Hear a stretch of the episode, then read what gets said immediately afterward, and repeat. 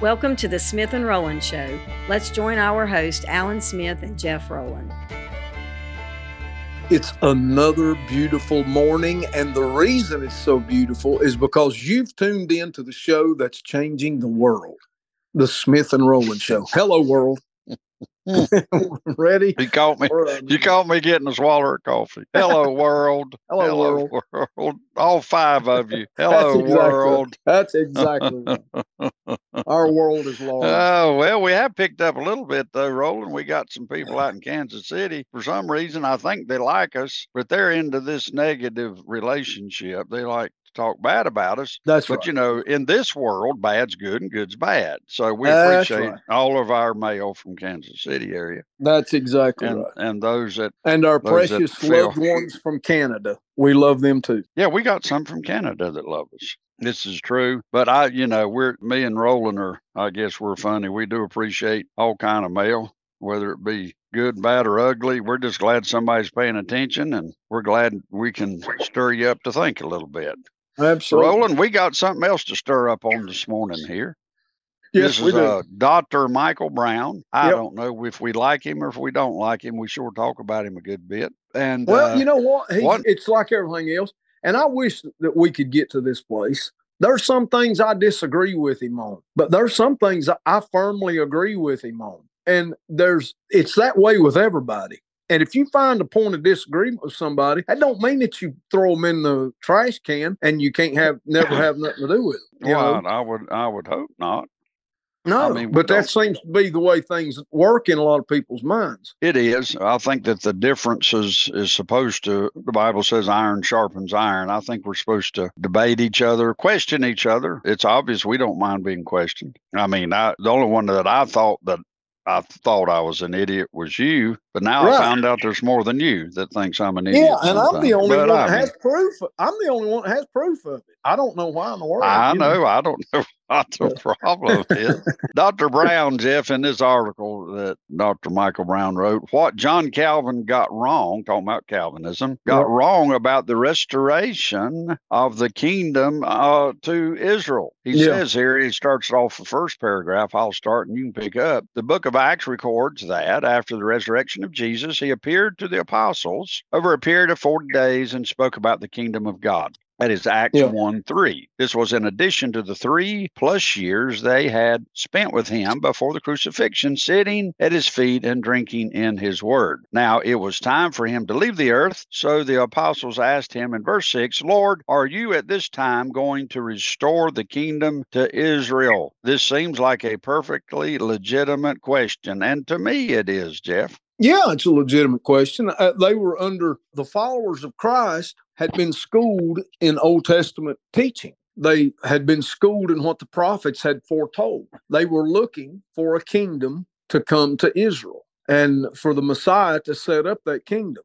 And so An earthly kingdom. Jesus- yeah, an earthly kingdom. So when Jesus is fixing to leave, naturally they're wanting to know is now the time that you're going to establish the kingdom in, in Israel. And Alan, I think, you know, you could actually put an ending to this type of replacement theology thinking. You could put an ending to it by the way Jesus answered it, because Jesus said to them after they asked the question, It's not for you to know the times and the seasons. That's within the Father's power. So the very fact that Jesus didn't tell them your question is wrong, he didn't say you're looking for the wrong kingdom. He said, right now, you need to concentrate on being endued with power by the Holy Spirit That's and right. preach the death, burial, and resurrection. And that's what your mission is. And the Father has placed the restoration of the kingdom to Israel within his power. And it's not for you to know those times or those seasons. Yeah. By the answer that Jesus gave, I think it kind of puts a little capstone on this replacement theology type thinking. And uh, I don't know why it continues past Acts 1 6 and 7. I don't Uh-huh, know why uh-huh. that you have a question past that, but many do. I understand, you know. Many do. That's a- well, it's, you know, your New Testament starts with the book of Matthew, of course. And the very first book I mean, I'm sorry, the very first chapter and then the very first line in that chapter starts with the book of the generation of Jesus Christ, Yeah. the son of David and the son of Abraham. Well, we know about the Davidic covenant and Abrahamic covenant. Yeah. Abrahamic covenant's basically about land. The Davidic covenant's talking about a king sitting on that land and ruling and reigning. So the disciples to ask that question was the only question they could ask because they knew about the Davidic and Abrahamic covenant. Land, Abraham, that's real land. That's not land Yeah, in your that's heart. right. That's real land. And, That's and right. David, that's a real kingdom. So I think they asked a very legitimate question, Jeff. Well, on, and uh, Michael when will you restore this kingdom? Yeah, and Michael Brown goes on to say, he said he had already spoken to them about his future coming to Jerusalem in Matthew 24, Luke 21, and Mark 13. If you if you study those passages, he's right. The Lord had Yeah. spoken to them about the coming kingdom to Israel. So That's right. naturally, it would be a question after his resurrection. He hung around, he taught about things pertaining to the kingdom for 40 days.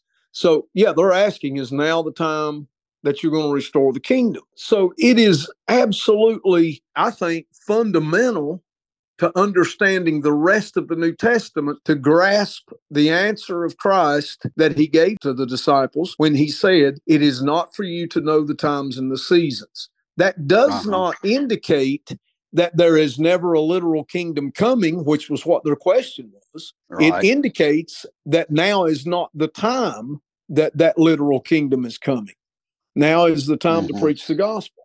So, anyway, you know, Michael Brown goes on to talk about that in the next paragraph. He says this, and he even said this to them on one occasion, talking about Jesus uh, in Matthew 19 28. right. Truly, I tell you, at the renewal of all things, when the Son of Man sits on his glorious throne, you who have followed me will also sit on 12 thrones, judging the 12 tribes of Israel. You know, that's right there uh, you go. it's pretty apparent through the teachings of Jesus that Jesus didn't believe in a replacement theology. Well, he, It's- it's obvious that he believes that this is going to be a literal throne and a literal kingdom. Yeah. Now, when we get to the verses that it's in your heart, which we know that it does say that, that the kingdom of God is in your heart. Jesus said it to the woman at the well and different places. Mhm. It's, it's going to be in your, well, we understand that revelation of it being in your heart, but it doesn't exclude the fact that it's literally coming. Normally speaking, there is a reality of such, just like the United States. I mean, I'm an American, but it doesn't mean that for me to be an American, Jeff, it's of,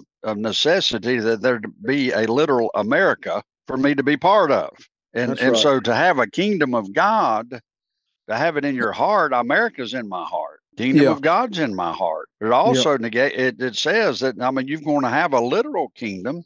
It's Mhm. just the way God does things. You have literal, and that usually uh, gives a reflection of what's going on spiritually. But for some Mhm. reason, Christians have this thing when it talks about the spiritual side. For some reason, we want to say, well, it doesn't really mean the literal part. Right. Uh, you know, other than for some reason they say, okay, we're going to do away with the literal. And that would be really, truly, because you've got the actual literal natural world running side by side with the spiritual world. So you definitely don't want to do away with it. Yeah, we're still here. right. Well, What Michael else does Brown- Brown say? Well, he goes into what John Calvin writes and has said about Oh, this okay. What's And Calvin say uh, about it? most everybody understands John Calvin is the father of Calvinism. Uh-huh. And according to John Calvin, the famed theologian and commentator, he says they could not have been more wrong. And he was talking about the question the disciples asked. And here's the way he writes it John Calvin says, He showeth that the apostles were gathered together when, as this question was moved, that we may know that it came not of the foolishness of one or two that it was moved, but it was moved by the mm-hmm. common consent of them all. But marvelous is their rudeness, John Calvin says, that when as they had been diligently instructed by the space of three whole years, they betray no less ignorance than if they had never heard a word. There are as many errors in this question as words. Oh, my goodness. So that's what John Calvin Wow. wrote. He went on to, to say, John Calvin says this they ask him as concerning a kingdom, but they dream of an earthly kingdom, which should flow with riches and dainties, with external peace, with such like good things. And while they assign the present time to the restoring of the saint, they desire to triumph before the battle. For before such time as they begin to work, they will have their wages. They are also greatly deceived herein, in that they restrain Christ's kingdom unto the carnal Israel, which was to be spread abroad, even unto the uttermost parts of the world. So their era, he, Michael Brown Wow. writes, their era then, according to Calvin, was failing to see that Christ's kingdom would extend far beyond the borders of Israel. And while that was true, and we know that Jesus said, you know, you're not going to be witnesses just right here, but it's going to spread to the uttermost parts of the earth. We do know that that part is true, but it was part of the messianic vision, Michael Brown writes, in Jewish teaching as well. Namely, that with the coming of the Messiah to Israel, redemption would come to the nations. And that's true. That was prophesied Mhm. of. He Mhm. cites Isaiah 2 1 through 4 as the example of that. Mhm. Calvin also claims that they misunderstood the timing of God's plan, which was certainly a fair criticism, yet it is a mistake of which many prophets throughout the ages have been guilty. He quotes 1 Peter 1 10 through 12 in that. In no way did the apostles deserve Calvin's stern rebuke. Namely, they declared thereby how bad scholars they were under so good a master. And I agree with Michael Brown here that uh, John Calvin is looking at this. He is looking at the question they ask through a perspective of replacement theology before he gets there. In other Mhm. words, Calvin's idea that the church has replaced Israel precedes Calvin's reading of this passage, which we so often do. Instead of coming to the Word of God with an open mind and a, and a willing heart to receive what the Word of God says, we go to the Word of God with our opinions and try to make it match what our opinion is. And Well, I think plus, Calvin's Jeff, guilty. you have to admit too, if what Calvin's saying is true there in the first part of Acts, I mean the book of Acts covers 30 years, 30 plus years. So we see in the book th- book of Acts that 30 years that it covers that the apostle Paul went to the Jewish synagogue first for 30 years.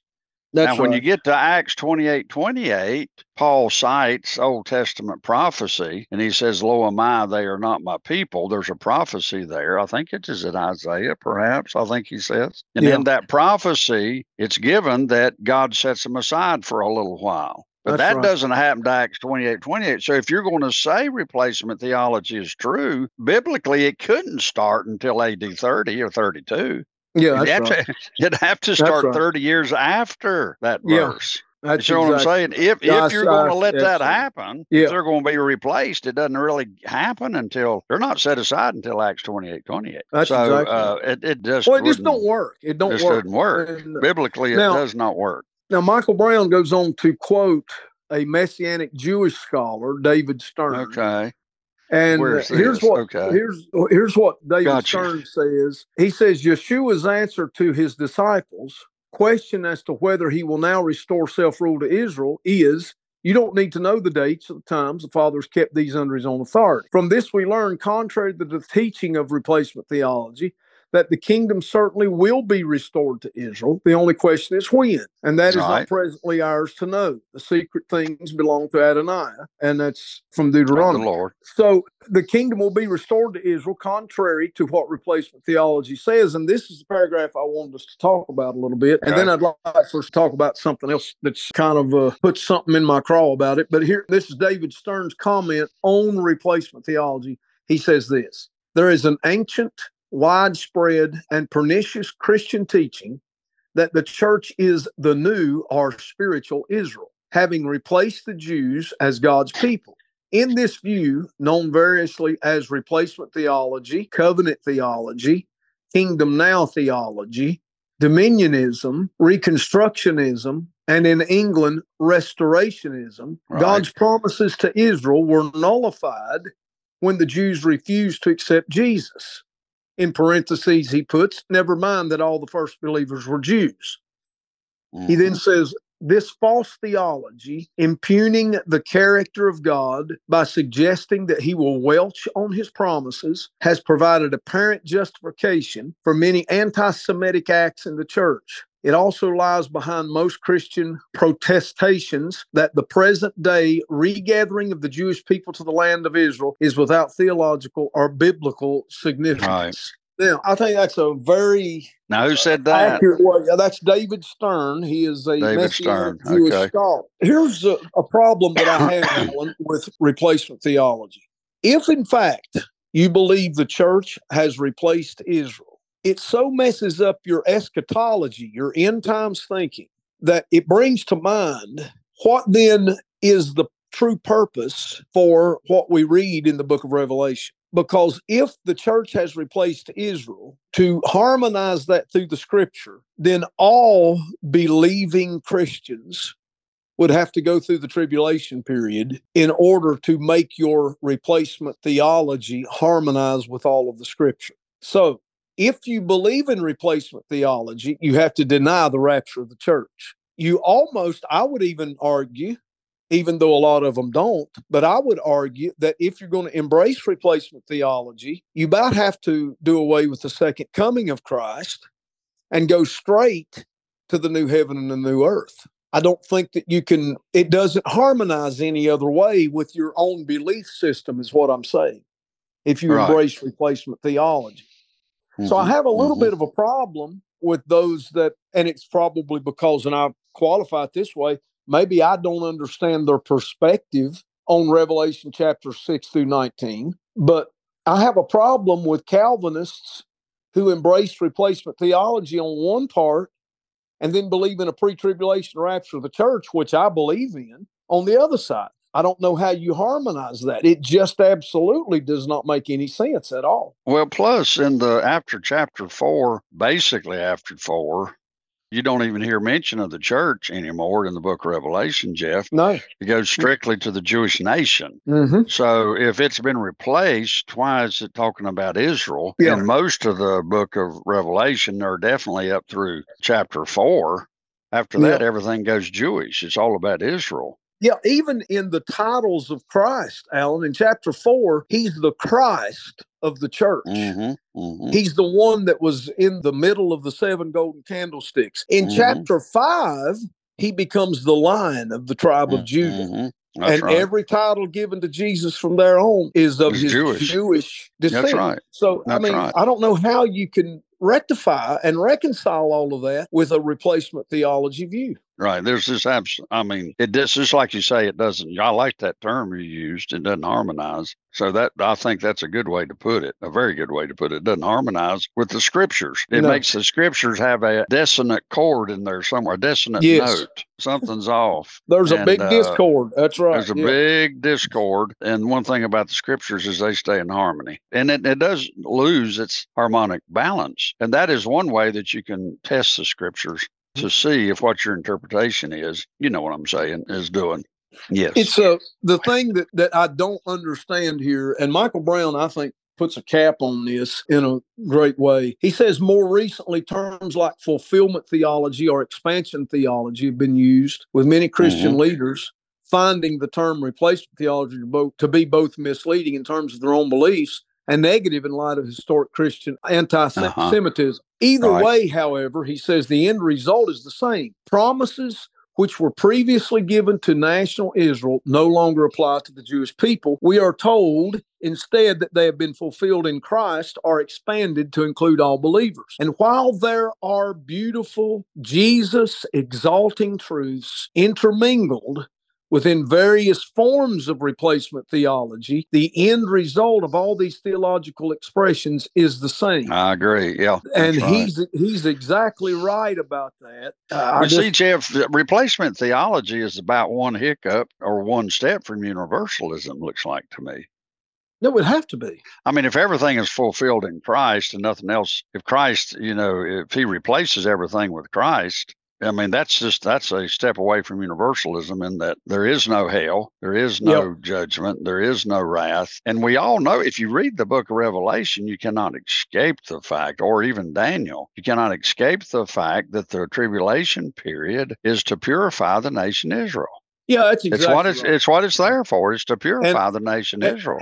And I'll be honest with you, I've heard people that argue, well, You know, they, they, they describe a pre tribulation rapture of the church as escapism, like we're trying to escape some kind of. Let well, me tell you mark something. me down. Mark me down. Yeah, well, and yeah, and not only that, but I, I would say this: if you hold to replacement theology, I don't see how that you can say that God has been just and fair to the former state of Israel, as you would describe, it. That's right. because they That's have right. suffered indeed right. hell on earth. Now, I mean, a hundred times. exist. Now, boy, isn't that isn't that a note? Uh, Yeah. His his article goes on to say, Jeff, which I I like this statement. He says God's call to Israel is irrevocable, Mhm. irrevocable, and that sounds like my God. I don't know about Yeah, boy, you. that's right. Yeah, That sounds right. just like uh, in the first statement of that paragraph, Alan, it speaks to where we are now with the war in Israel and so much protest Go about it. ahead. Here's what he says. go ahead it. Consequently, he says it is no surprise that Christians today who tend to be the most critical of the state of Israel are those who hold to one form or another of replacement theology. Well, I'll just say amen right there's all I and and he's just exactly right. I mean, you can date that back to Hitler, and we've discussed that in the past. But that was a form of replacement theology.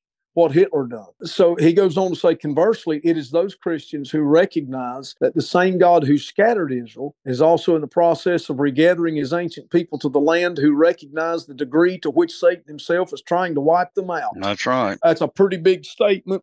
I certainly agree with that statement. Well, Romans 11 11, it says, blindness in part has happened to the nation Israel until the fullness of the Gentiles comes in. So it says God is the one that blinded them. Yeah, that's right. God, God blinded them so that this mystery and secret. Jeff, if you don't make a distinction in prophecy and mystery, you're going to be confused like this. You got to make That's that exactly right. distinction, honey. I'm sorry as I can be. That's exactly right. I try to That's get around that exactly statement, right. but you got to make a distinction between prophecy, which is known Bible, and mystery of the church, which is not been revealed to the apostles and prophets in the time past. That's exactly right. and if you can't make that distinction, you're going to come up with this type thinking. It'll lead you to that place. And uh, Mhm. Michael Brown finishes this article by saying, We can emphasize that in Jesus we are all equals without class system or even caste system. He says, and we can call for justice and equity for both the Israelis and their Palestinian neighbors. Yeah. But let us not do it at the expense of God's covenantal promises to Israel. Romans 11, 28 and 29 says, as far as the gospel is concerned, they are enemies for your sake. But as far as election is concerned, they are loved on account of the patriarchs. For God's gifts and his call are, Are irrevocable. irrevocable. There you go. That's Bible, that's Word of God. You cannot deny it. Replacement theology, I've, I've heard one great preacher that I have great admiration and respect for. He's dead and in heaven now. But he said it this way he said, Replacement theology is the greatest blasphemy that could ever be preached. It is Wow. calling God a liar. And I have to agree with that. Wow. That's So I- stout. I had a conversation with my son, hadn't been, uh, it's been back four or five months ago. And I told him, I said, whatever you do, do not fall prey to replacement theology type thinking. It denies Mhm. scripture, it denies God. And if we can't trust what God promised to Israel, how can we trust what God has promised to us? Amen. All right, brother Jeff. This All is right, a top. This is a hot topic that's out there, and I'm sure people will love us for it. And Yeah. people Oh, will they withhold their Christmas gifts because they don't agree with us. But Well, I mean, just keep all the are gonna- cards and letters and get Christmas gifts coming. Yeah, and most people are going to understand the intelligence and eloquence with which we orate this argument and how we have subjugated the English language. Oh, you They got me will choked know. right there. they, they will know beyond the shadow of a doubt. All truth comes from the Smith and Rowland show. That's exactly right. You know what, Jeff, and all the feedback we get from everybody, I am glad you do start our show off with that and end it with it quite often. I'm so glad you Yes. did because nobody else is saying it. So I sure do appreciate it. that is true. Uh, if you didn't say it, it wouldn't get said. It so I thank you very much. That's right. right. You're welcome. You're I'm just here You're to serve and be a blessing. so, That's right. Jeff, say bye. Bye. Thank you for joining today's Smith and Rowland Show. You can check out our website at kingdompropheticsociety.org and our daily unplugged podcast at smithandrolandshow.podbean.com. You can also join us on Amazon, Apple, or Spotify.